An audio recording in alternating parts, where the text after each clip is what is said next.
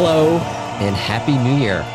It's Ringer FC, the first edition of 2018. I'm Ryan O'Hanlon. I've got ice bags on both of my Achilles because I played 180 minutes over the past three days. Joined by Chris Ryan, beneficiary of the Ringers holiday rotation policy. That's right. After a, a nice stretch in Abu Dhabi, I'm back. and uh, Donnie Kwak, who took a break from sending hate mail to Mike Dean to record this podcast. I never complain about holiday madness. Can I just say off the top that Let's hear uh, it. I, I really love the festive season, man. I know it's not good for these guys, and I'm sure England will go out in the uh, like if they get out of the groups, they'll go out in the first round of the knockouts. Of but man, having like three football matches a day every day is pretty awesome. It's been amazing, and it you know the Liverpool Arsenal game to start it off was just incredible, and then it's been so fun. But you know now it's like you look through the Guardian homepage, and it's like every team is suffering from multiple injuries. All the managers are losing their minds. Yeah, I feel like it was just it's uh, you can opt out of certain days. Like you can just Yeah. feel the day of zero zeros coming, and just you know go go take advantage of some sales yeah. in brick and mortar retail. Um, so the fixture holiday fixture list isn't actually over. We're recording this on a Tuesday. couple games going on um, that could sort of change what we're talking about, but not much. Um, so we want to just jump into some overreactions as we always do from the holiday uh, festive period.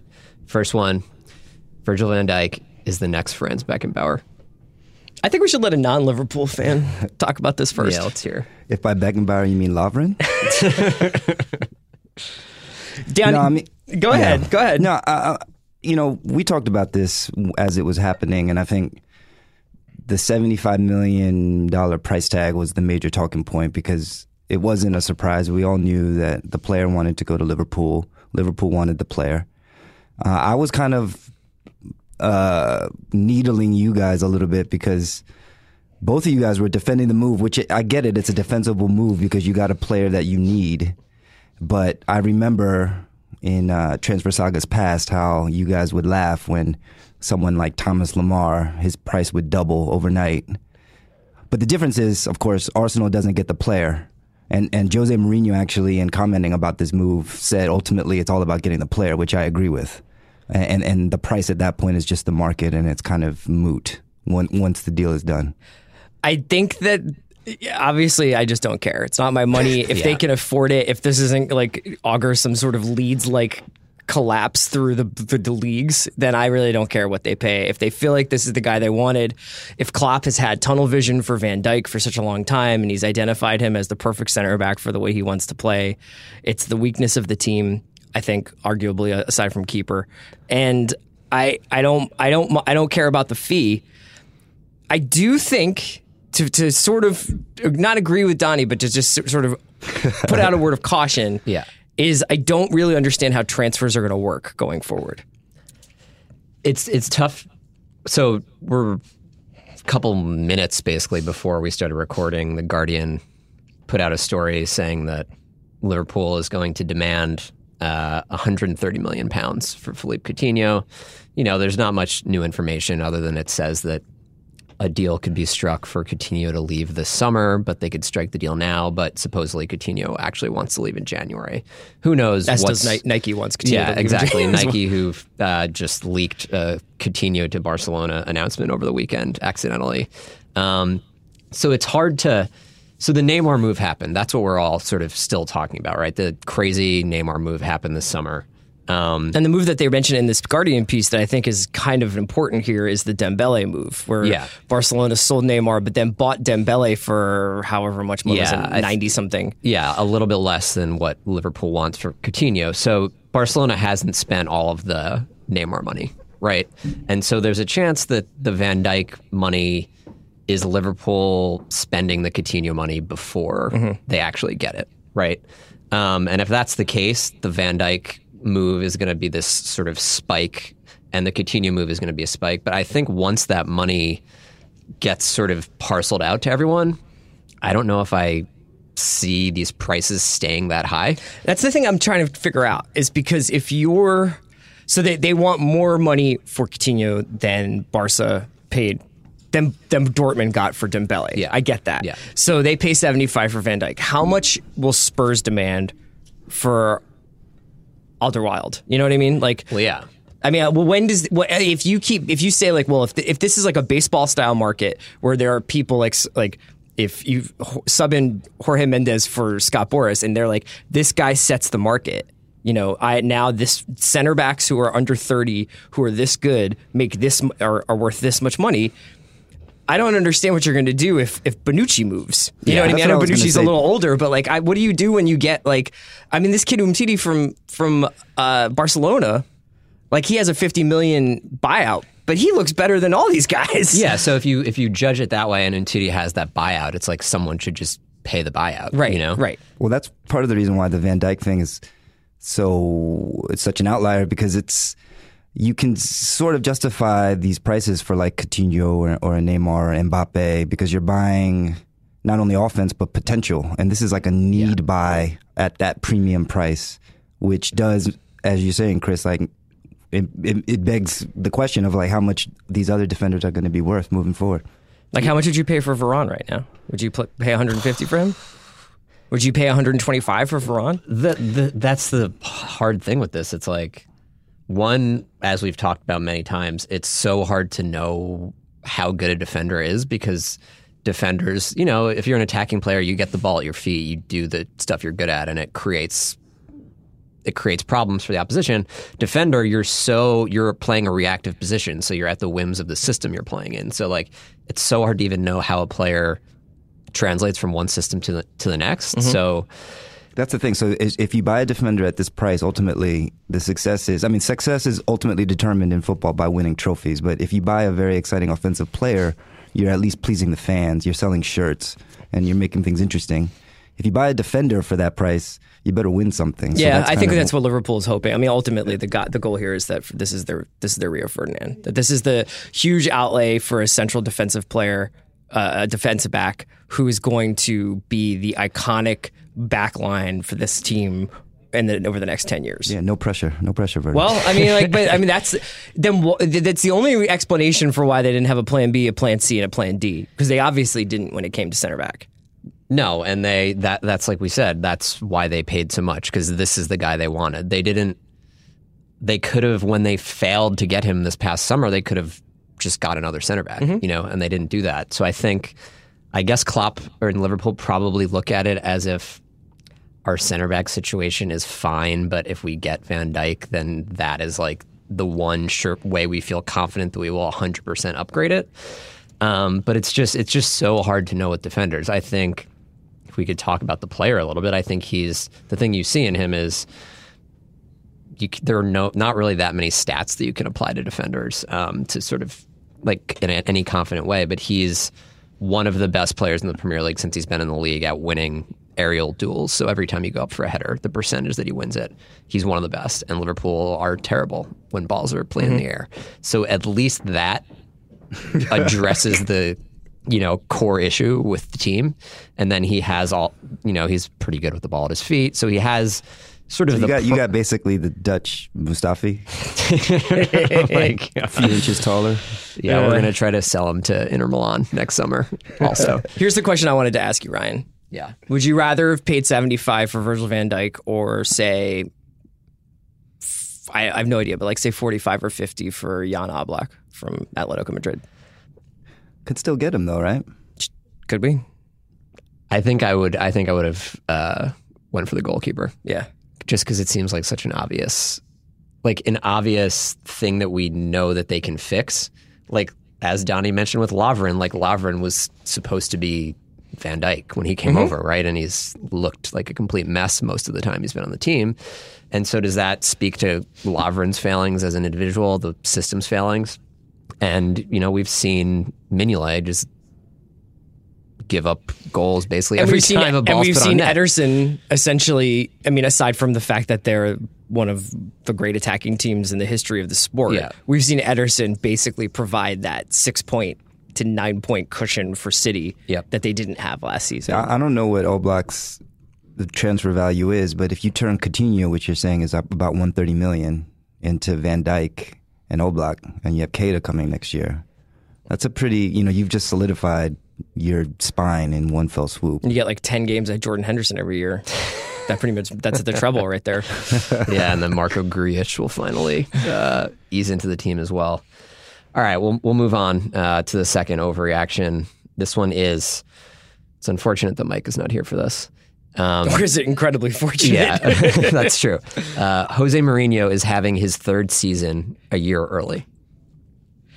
Um, yes, I think this is happening. I, you know, I, I, would love to, um, I would love to suggest otherwise, mm-hmm. but uh, the turning the guns on himself stuff is very, uh, like so Jose looking to go immolation mm-hmm. right now. So the idea that he's not only attacking you know uh, referees and he's attacking his players, which is usually I think we like to think that Jose never does that because at Chelsea that was apparently one of the things that really solidified his relationship with his players is his just absolute and total refusal to ever blame them for anything that was going on and protect them and then also create all these diversions so that people didn't ever say like oh John Terry has been bad for six games. He'd be like no what's wrong is you know David Cameron's policy on this. Mm-hmm. uh, the fact that he's attacking his own players and that he's attacking club legends, which I find bizarre. You yeah. know, I mean, there's a lot of Manchester United players who are pundits, so I guess that that is it's inevitable that that's going to come up.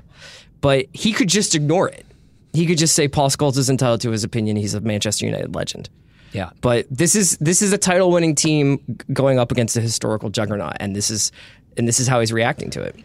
Yeah. The the thing I would say to it being his third season is one, uh, I thought we were sort of advanced with this take, but then I found someone at the Guardian wrote, "Has Jose Mourinho already got third season syndrome at Man U last season?" Interesting. so just in case so that can kind of no, in case people don't know, it's like the Jose goes in three season cycles. He shows up, starts to fix things. He wins the title in the second season, and sometime during the third season, he completely implodes and gets fired or quits. Yeah, you've seen you've seen his legendary press conference where he addresses this, right? Oh no, I haven't seen that. Oh well, watch it when you can. He basically goes through his whole CV and talks about what trophies he won in his respective third seasons at Porto, uh, Chelsea, Inter, etc. It's funny. Uh, I think at Chelsea he made it to the fourth year, but then left like right at the beginning of the season. That's the only. Yeah, it was of, like ten games in or twelve games in or something like that. Yeah. Um, so I guess what you know, so United have three wins and seven, one win and then one in their last four. They've played one top six team, Man City, during that stretch. So they haven't even. The issue with this is that Man U kind of we know that they sort of shut down shop when they play the top six teams and they're not going to like win five games against the top six just by virtue of the way Mourinho plays. Mm-hmm. You know, so Lukaku's injured, Ibrahimovic is injured. They're now, you know, far, first five games of the season, we were thinking they might be the best team in the league. Um, but this is the thing; it's like the the byproduct of holiday fixture congestion is that the narrative changes so quickly because mm-hmm. just yes, you know, yesterday they beat Everton two 0 you know, I mean, they didn't do anything in the first half, but in the second half, they really came alive. And when I was watching it, I was like, hmm, maybe in the same way that Palace opened up a little bit when Benteke got hurt, I'm, I'm, I'm thinking, here's Lingard and Marshall, Martial, like actually doing really well and with freedom to roam around, and it's a different look. And Jose was ebullient in the post game interview because his team played really well. And it's like all of a sudden the three draws that they just had kind of go away because, you know, that's kind of what happens when you have a game every three days. It's like everything changes. That's true, but but I would say that you know it, it's kind of I think De Gea has sort of obscured this, but the attack with the team has not not ever been the issue. I think we've harped on Lukaku going through cold stretches. Um, it's the defense is just like the goals given up numbers are still pretty good, but they're just still giving up so many shots, and it just doesn't seem. If a team's giving like up that amount, the, the, amount of shots that United is giving up, is that an issue with shutting down chance creation? So like they need a more stout defensive midfield, or Matic needs help, or is it literally the back line? Uh, I think it's both because I I personally, you know, Matic looked good the first couple games, but he's been fine, you know, since he's come back. He's not the like playing him with Pogba, you need him to be the guy that he was. What was that? You need him to be 14, 15. Yeah. yeah. And he's just not that. And I think, you know, you can look at the numbers a little bit. So they're 26 or 27 expected goals. They've given up 16 goals. So that's, it's not that you can give up a lot of shots, but still have a pretty good defense. Atletico Madrid, you know, does that. Burnley, um, but they're giving up high quality chances. And like like we said, it wasn't like like they only gave up one goal to Arsenal, but that defense was a nightmare in that mm-hmm. game. De De Gea bailed them out, and maybe some f- wayward finishing from Arsenal. So I think it's seeing a Mourinho team struggle defensively, and he's changing the back line basically every every game. It seems like because he's unsatisfied or because he's rotating. I think he's just trying to figure out who he wants to be Well, in. Lindelof's coming around and Bailly's coming back at some Lindelof. point, right? So the other thing is Bailly. A lot of this can be traced back to Bailly getting injured, but should Bailly be that important to Also, your team? isn't by injured. He's the like their time. company. He gets injured once a year now, right? Yeah. Or at least for the two years that he's been at United, I think he's gotten some significant injuries, right? Yeah. I don't know. I you know I, I don't like to be the, hearing you talk about the um, the defensive numbers makes me question this take. But I was just going to say that to me, Mourinho's style of play does not suit chasing a leader. It suits fending off the competition.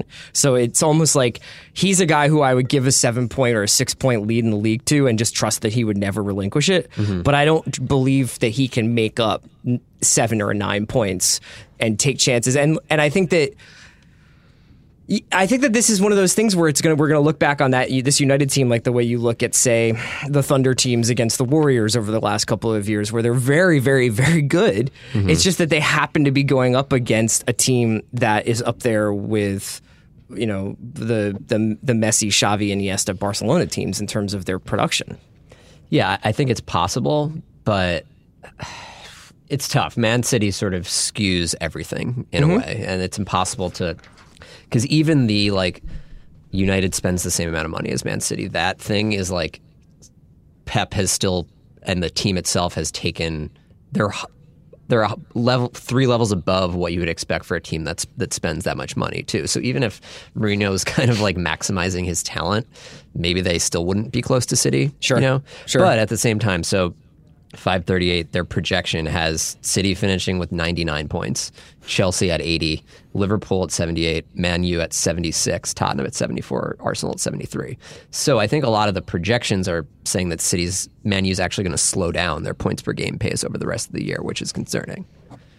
I think one thing that you could also talk about a little bit is, you know, because I think that there is some rumblings underneath the surface about a power struggle between Mourinho and Edward Woodward, and Yeah. Mourinho's feeling like he is or isn't getting the players that he wants. But just based on who he's brought in, there is a little bit of Doc Rivers to the way he put together this United team in terms of getting guys that he's played, who've played with him before. Um, I, I, you know, like since he's been at Manchester United, he's bought Pogba, Lukaku, Matic, Mkhitaryan, Bailly, and Lindelof. I don't really have a problem with any of those buys. No. I think you we might wind up going back and being like, yeah, Matic is the one that you probably needed more cover for. You, you know, spending forty four million on him, and you kind of wonder whether or not why did Chelsea do that? You know, like what did they know that that that that Mourinho didn't? Yeah, and it's I, we should give Mourinho credit for like Lingard looks incredible this season, and I think Mourinho has a history of sort of turning those wide attacking players into like really productive players. Um, but it's it's concerning to me that like Ander Herrera is.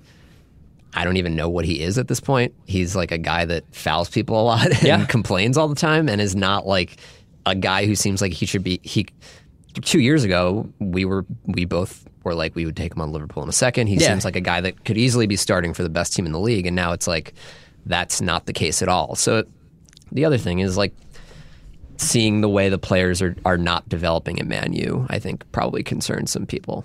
You just named one though, Lingard. And that's the thing. People always say that Pep develops players and Jose doesn't, and then you can't ignore one, right? Yeah, I think it's just you know you see the guys. Every guy is basically flourishing at City, and then seeing one guy at United flourish is is the where people get upset. Um, Right. I mean, again, though, like you said, the specter of Man City and their excellence is colors everything. Because if you were told at the start of the year that you know United would be forty-seven points, three losses only.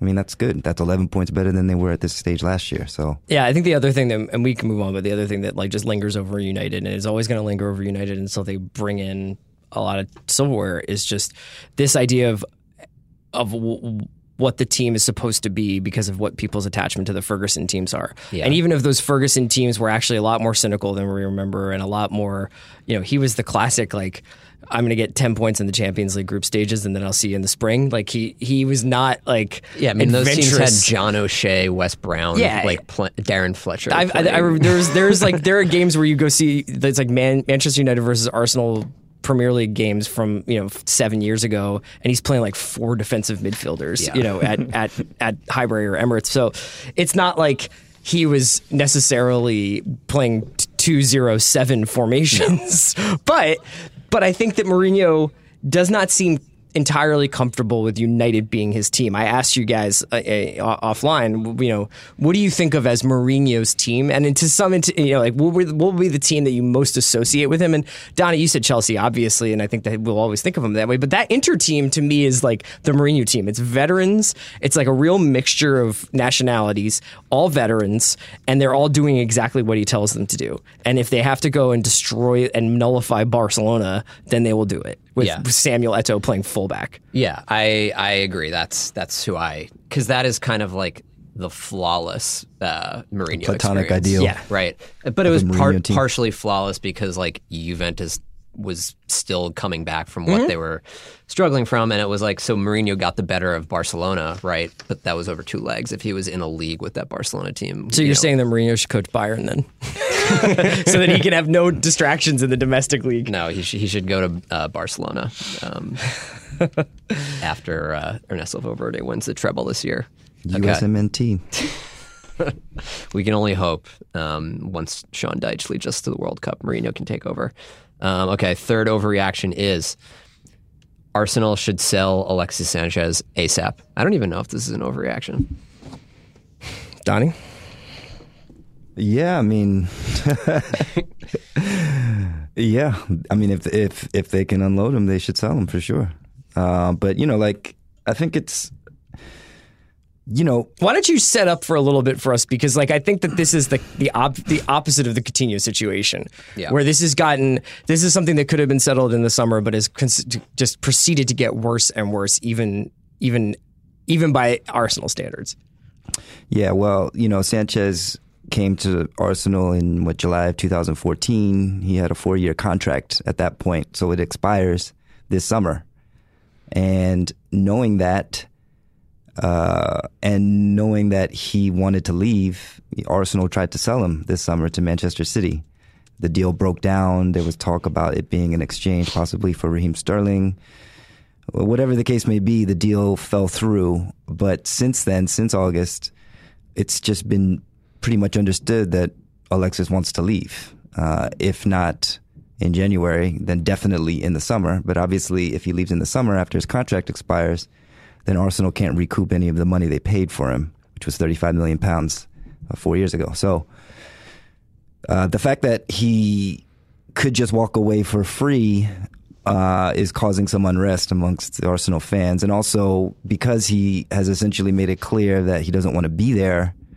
Um, there have been reports of bust ups and kind of friction amongst the team because when one of the guys wants out, and it's clear to everybody that he does, you know, it creates some tension. Yeah, it sounds like he's a dick. Let's we don't have to put too fine of a point on it. I mean, it sounds like he is making a bad situation worse. Just the rumor mill churning about like the way I think he and Ox had some beef that that might have precipitated or at least was not helping Ox in terms of deciding whether or not he wanted to re-sign with Arsenal or move on. I don't know. Well, I that- mean, he's a, he's a dick, definitely. Thierry Henry was a dick. yeah, I think- sure. But, but I think the thing Roy is, is like, was a dick. I'm not saying you can't win with dicks. I'm saying that Well, I will say this: it's not like it's to me, to my eyes, it hasn't he it hasn't affected his performance.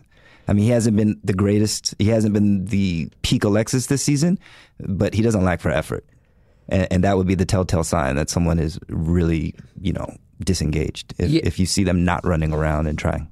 Yeah, I think I think Sanchez. You know, he's got seven goals, three assists. He, he's, you know, the they beat Crystal Palace essentially because they have Alexi Sanchez. He finishes two chances um, that few people can finish as easily as he did, and then it's just such a weird dissonance though, because like. The, we're, we're talking about is like his teammates mainly didn't want to celebrate with him, so it's And, and yet, you know, to be fair though, that was you know after he scored against West Brom on that free kick, the whole team celebrated with him minus check. I mean, maybe that could have been a reaction to the you know uproar over his teammates allegedly not celebrating with him when in fact it was debunked. They all kind of gave him a high five, but whatever the case is, here's my question to you guys: like, they paid 35 million for him in 2014. You know, it it would be probably bad um, transfer strategy to not get any money for him, but isn't it fair to say that they got 35 million pounds worth of him over the last four years?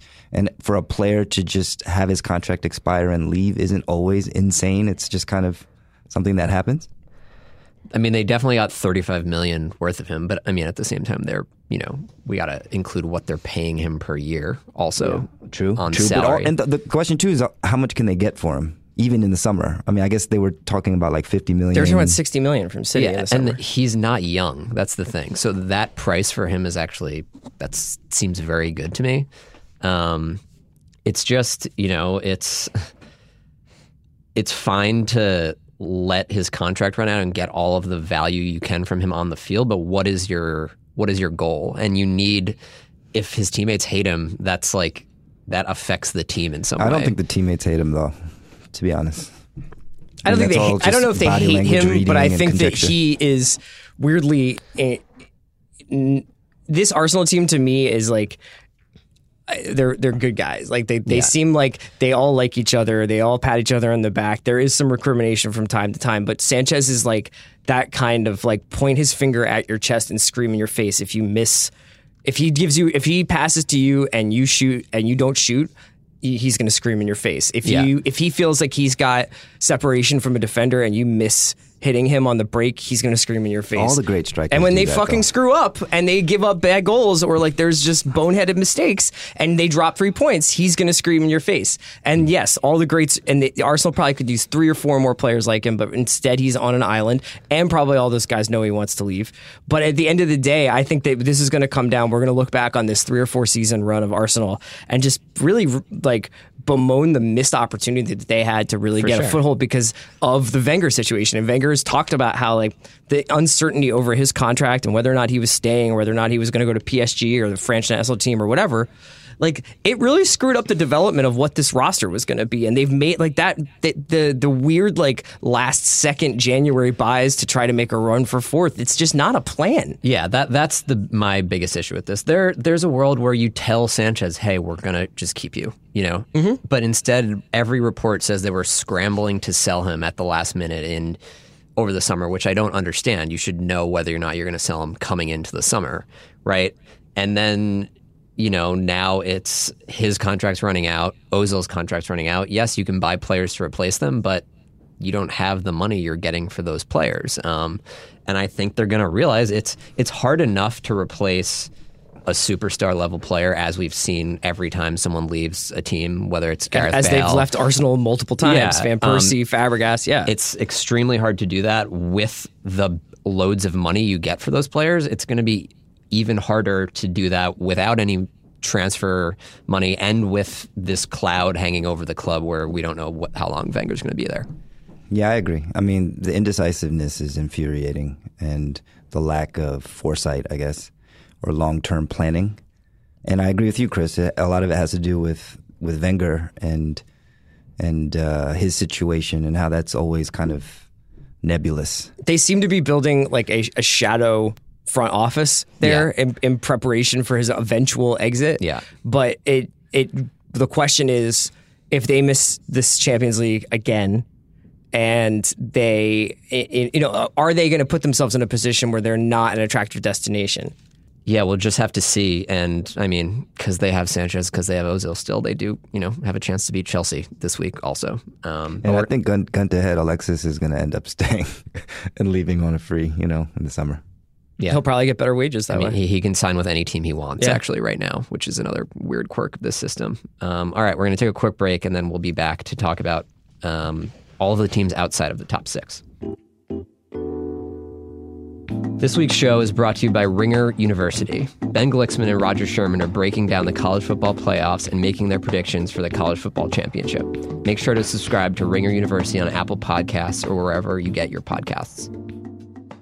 Welcome back. Now that we've talked about Man U, Liverpool, Arsenal, it's time to talk about the teams that just don't get any respect. We need a nickname for these teams. I don't know what it should be. If it was just 12, it could be the Dirty Dozen. Yeah, but it's 14. I know. The, the 14 teams outside of the top six. Do you have any suggestions, Donnie? Uh, the Vincibles. I like that. Let's I do like that. that. The Vincibles. So, what we want to talk about here is that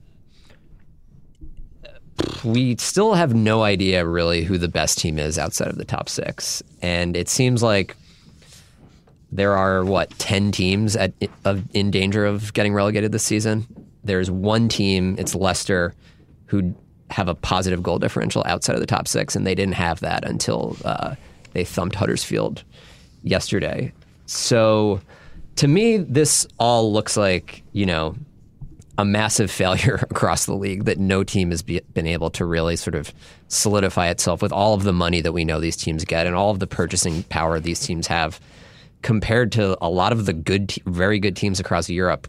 West Ham, Stoke are spending the same amount of money as those teams, can pay their players more. And yet we have this morass of essentially mediocrity.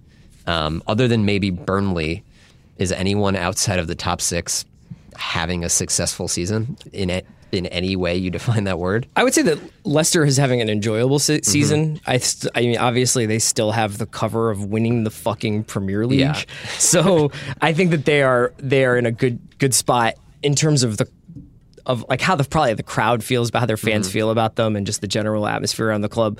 And I also think that they have gotten back to playing the way that I think that they play best, which Yeah. is um, on the counter with Mahrez and Vardy. And I loved Amari Gray. And I really, really wanted to take a second just to talk about one of my new favorite Premier League players, Harry Maguire, who had himself quite a festive season. Harry. If you don't know who Harry Maguire is, he plays center back for Leicester.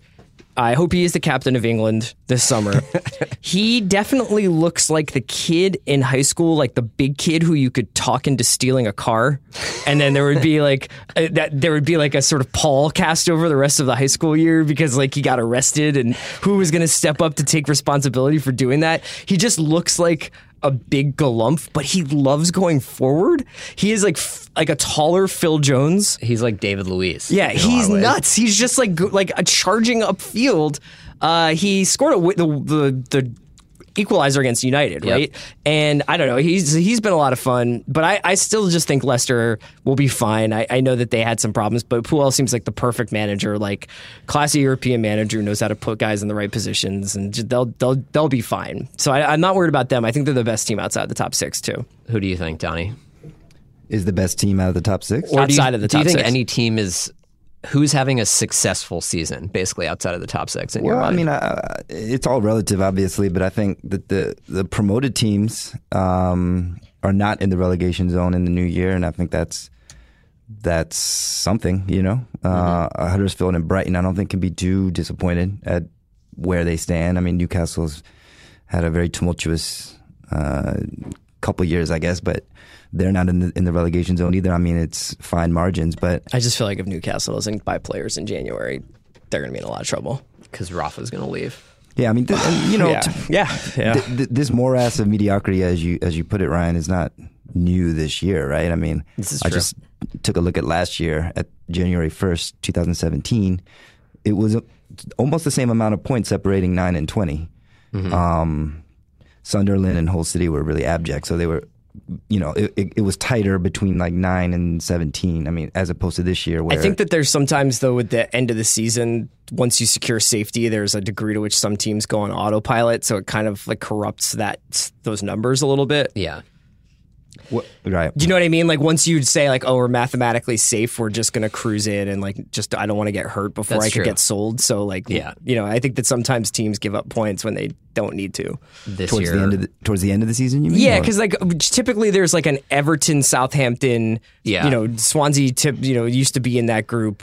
Stoke used to be in that group of like we're consolidated. We're the middle class. Like we may like lose three on the bounce at the end of the season, but that's just because like everybody is already thinking about going to Mallorca. It's not because Yeah, but we're I was talking about the table last year at this da- on this day. oh, okay, okay. yeah, yeah, yeah, yeah.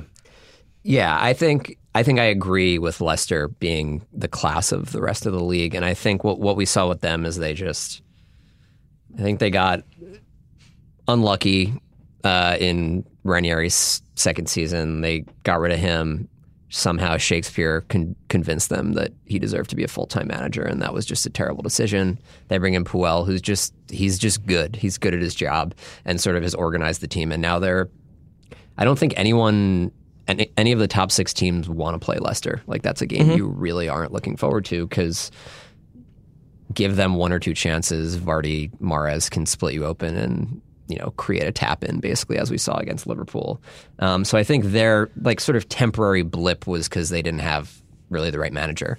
Um, but everyone else beyond that, I know Chris, you're fascinated by Swansea. Yeah, I mean, this is the idea that uh, these teams, as they come into the Premier League or as they try to solidify themselves as like in, a, in the top tier, that there is almost more momentum on the rise than there is on, in the plateau.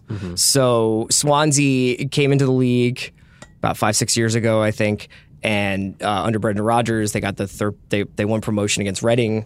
Uh, at Wembley and came into the league and were really like a lovely story. It was their first time. They'd almost been out of business 10 years before that. They'd risen through the leagues. They uh, played uh, kind of very of the moment tiki taka possession style football, which was really nice to watch like a team try to, usually typically with promoted teams and with teams with lesser talent, they try to play defensive football and go route one and like just try to steal points wherever they can. Whereas Swansea, I don't necessarily know if they were threatening top six teams all the times, but they tried to beat you with possession and they tried to stay safe with possession and they had a certain Spanish quality to them. They had a lot of Spanish players on the team, and I think ever since. I guess you know the departure, whether it's like of Lau- I guess of Laudrup. You know, Monk played some good stuff, but when when Laudrup left, they've just kind of gone through uh, a series of managers Gary Monk, Bob Bradley, Paul Clement, others interim in the interim, and they have had some weird financial problems that forced them to have a, they had a sale, and now the new en- owners, uh, two American owners, I think it's Jason Levien, right? Is one of them. Yeah. Uh, they can cover the expenses of Swansea and essentially uh, float this team if it goes down, but there's no money for players that isn't paid for by sales. Yeah. And they've run out of guys who are valuable now. Well, yeah, and That's why Alfie Mawson's probably going to get sold, right? Like they've run out of all the players that might have been attractive to other teams. Yeah, and then you need they're in last. They've been the worst team this season, in my opinion, um, beyond the points accrued. And you just you can't sell your best like you can't on the fly sell your best player and rebuild and then also avoid relegation. Yeah, isn't Tammy Abraham on loan anyway? Yeah. Yeah, so it's like, you know, R- Renato Sanchez is on loan too. Right. Um, maybe the less said about that, the better. so even if they get 25 or 30 million for Mawson, that, What are you gonna do with that? nothing, You can't do anything with that in And- 2007, But 18. the thing I think about Swansea is that they had a plan, at least for a while, and it worked. And they got as high up as what eighth, seventh, or eighth. Yeah, one, they finished eighth. Um, and they just they just knew what they were, and that that should be enough. Just looking at the rest of the league, I don't know other than Burnley how many of these teams have a clear plan of what they want to do. or what the goal should be. I mean, Yeah. Swansea played Napoli in the Europa League in 2013-14, which was arguably like their sort of like coming out party, this like great thing. And then the next year they finished eighth. Yeah. So you figure like, oh, okay, like this team could maybe make some cup runs, always be around seventh or eighth, get in the Europa League. Who knows if they come across like a Gareth Bale type figure, Yeah. maybe they could they could jump into the top four some year. And it just seems like they ran out of guys to sell to keep the machine moving. And this is probably going to happen with Southampton too. Uh, Although they have, I think, a pretty storied academy and they're really good at buying lower league players and developing. and they're they can always account for Liverpool just Liverpool just give them seventy five 100 million for whoever's starting at center back. every Yeah. year. But I, the thing that I think Swansea's going to get relegated. Um, but the unfortunate thing about that is like they weren't riding like a superstar, right? At any point, really. They had a bunch of really good players. The god Michu. Yeah, that's but that's what I'm saying. They had Michu, you know, they had Llorente. yeah, Llorente. They Wilfried had Bony, yeah. Bo- Bony. They had Sigurdsson. None of these guys are like Gareth Bale type players, Mm-hmm. and it seemed like they weren't relying on a superstar, and that's kind of the way that you sort of maintain your position, right? And then I think they probably just didn't. It's crazy to think that like Brendan Brendan Rodgers leaving like destroyed the club. We're not coming back, which is how, what the hell, how, the, how the hell did Swansea not get relegated last season, though? Because again, looking at last year's table at this point, January 1st, 2017, they had 12 points and we're at uh, at bottom of the table. I think they they were able to score a little bit because of Llorente last year and Clement. Whether it was smoke and mirrors, whether he was doing anything, he actually fixed the defense. The problem this year is that this team just can't score. They can't even generate any chances, and it's just it's like Middlesbrough last year. It's hard to see. Do you, get, do you um, understand what I'm saying though with the momentum thing, where it Yeah. feels like Watford and Brighton and Huddersfield, or Watford and Huddersfield especially, have a degree, and this is narrative stuff, so I don't know how Yeah. much this is real, but they have like a we're in dreamland, we're moving forward. Like Watford's taking it to teams in their in their gyms, you know what I mean? Like it's really exciting. They, they've lost a few recently, Yeah. and I think Silva will probably go next year, but that's that club seems entirely built around developing and then moving on these players, and that's the Pozzo way, right? This is the, the Yeah. family in Italy that owns Watford that owns Udinese, and that's their they're basically a business, but they've got themselves a business that's in tenth place. Yeah, that's true. But then at the same time, like Watford was the worst team in the Premier League points wise in the second half of last season. You know, so in some ways, it's like, is it just Marco Silva? Is it just they just happened to find Richarlison out of nowhere? So maybe it's not about finding a Gareth Bale; it's about finding a manager. It's Yeah. about finding that manager and keeping them involved as long as possible. Yeah, It's but the David Watford Wagner. changes managers as frequently as any other club. But you know. Silva's so much better than Walter Mazzarri, though, yeah. in the Premier League. Speaking of managers, another team that to me they should be way better than they are just from the amount of talent they have, and they have they at least have an approach it seems, which is buy guys with a pedigree um, who failed elsewhere, which you know it's a essentially what Arsenal did with Sanchez and Ozil, just to a much lesser degree, um, and that's Stoke, and they've. They're the worst defensive team in the league by far. They're in the midst of a relegation. was that an fight. Arsenal jab? Right. No, that was I. what, what team strategy isn't buying players of pedigree? I mean, how many teams in the league have like multiple guys that have won the Champions League? You know, that's just not a thing. Like You these, know, I get it with Stoke. I'm just saying. Sorry, carry on. um, and yet, like the talent is not anywhere close to the results. And essentially, since Mark Hughes has been their manager, they've averaged one win per month, which is just kind of pathetic, in my opinion. Who would you rather have managing Stoke right now? Do you think Rafa would make Stoke a top six team?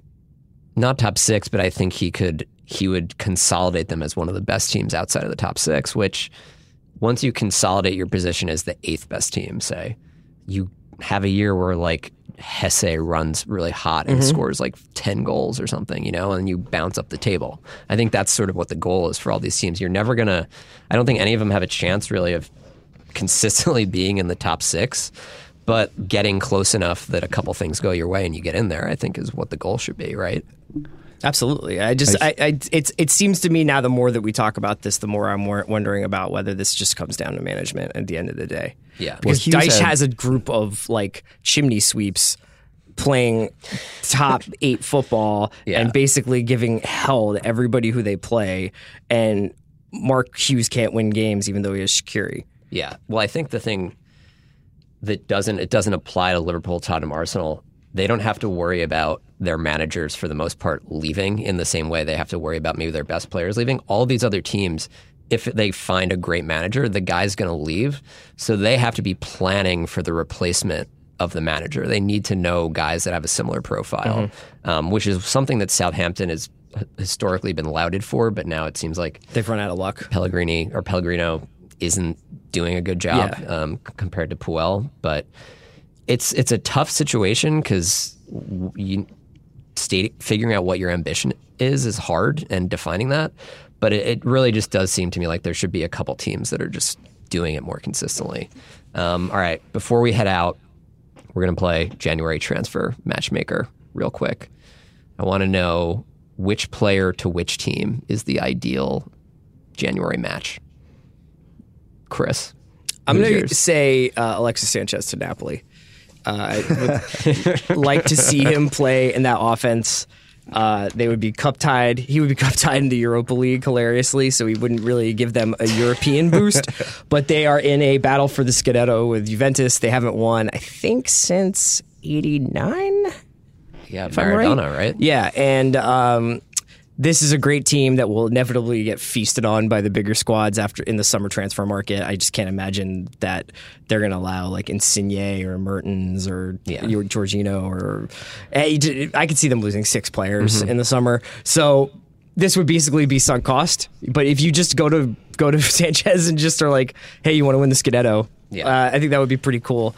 I'm sure that he's got eyes on bigger bigger prizes than that. The other one that I had that I had in there, uh, just that was I think would help this team is Eriksen to Manchester United, not to destroy Tottenham's hopes and dreams, but I feel like he is the like the Modric Modric figure that United need to sometimes break down teams that are that are standing in front of them.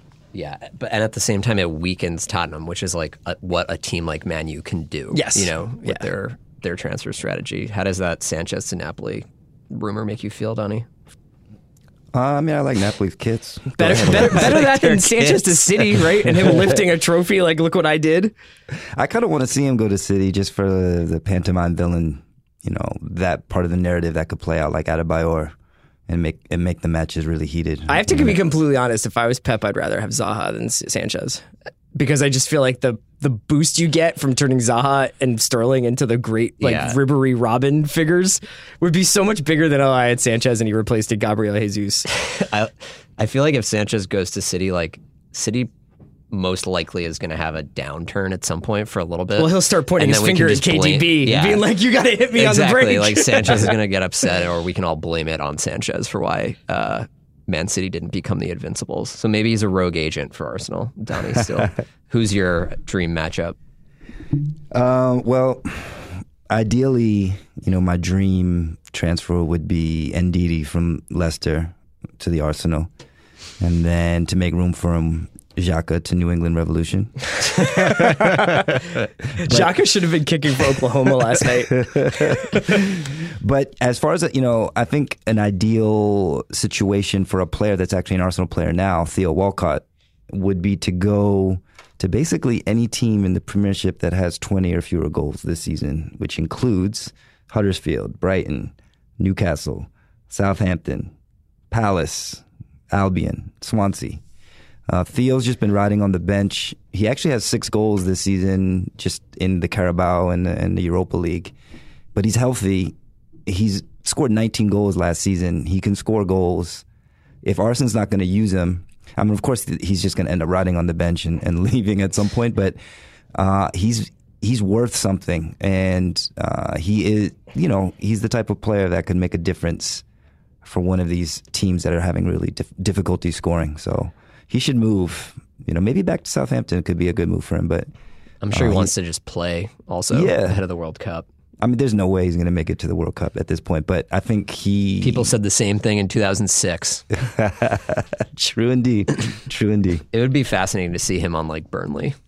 I was just thinking, like, yeah, I would like to, or maybe like too back, dark. join Yeah, up with Hodgson at Palace. Yeah, No, but New, Newcastle United, it's not a bad shot for that because I think you know, like it for him, he's gonna get be paid in playing in Sports front. Direct stock. He'll- yeah, that's true. That's true. But he'll he'll still be going to like a, a quote unquote big club and playing in front of a big crowd. So, well, Ryan, what's yours? Mine is Daniel Sturridge to Valencia. Do you think Valencia Valencia can't c- catch Barca though, right? No, absolutely not. But they can solidify a Champions League spot, I think. And Sturridge, I love him. He's one of my favorite Is he players. hurt right now? I don't even know. I think Like, how could he not get any playing time over the festive season? I think he is injured, but he's always injured. So it's That's sort what of I was gonna say. Well, I think the, degree- and the issue also is that Klopp is like, I can't trust you, right? Yeah, and I think it's he's a he creates a lot of chances both for himself and his teammates, but he's a very like we saw. I think the Chelsea game might have been the last game he played. It's a lot of hero ball, not not even hero ball. It's not selfish, but when he gets the ball, the attack sort of grinds to a halt. Yeah. and he usually creates something some way, but it's not the free flowing just Salah, Firmino, Mane running into the box, just barrage of chances. And I don't think Klopp likes that. And Sturridge also isn't the greatest pressing player Because he's going to blow his hamstring out. right? Exactly. Um, and it would be fun like, to see Sturridge one get some more consistent playing time, and it would be fun. We've talked about this. It's just fun to see English players not playing in England, um, and then seeing him sync up with uh, Simone Zaza would also be a lifetime uh, dream achieved of Yeah. mine. Um, Do you want to talk a little bit about the market in general? Because I know that you had some thoughts before we get went about like the idea of this being a World Cup year. Yeah. So just really quick, I think Sturridge is that's one of the Sturridge and even Walcott a little bit. Uh, I think we'll probably see a lot of bigger names moving. Bigger names, maybe not bigger quality at this point, but bigger names moving this window because there are a lot of guys that want to play at the World Cup and Probably have like shoe deals that have incentives. yeah, and you're not going to get called up to a World Cup if you're not playing, um, just because the competition is just so Southgate's high. like challenge accepted. yeah, exactly. My starting lineup. Well, now, like- Sturridge and Walcott forward line. Yeah, uh, F- Fabian Delph now, you know, after like three years of not playing at all, he's playing all the time and might actually play in the World Cup. Um, but I think I think we're going to see a lot of guys agitating for moves. Not probably not even permanent moves. I think the Sturridge move would probably be a loan if it happened. Um, and I think. You know the Van Dijk thing is kind of crazy that that happened, but that's a spillover from the summer, and same with Coutinho if that ends up happening.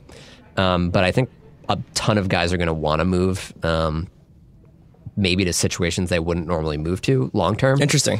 Um, so they can play in the World Cup. It's going to be a very curious January because I feel like a couple of the major leagues in Europe, with the exception of Italy, are more or less wrapped up, right? Like, Yeah, they basically basically all are. yeah, Italy. except for Italy, and even more so.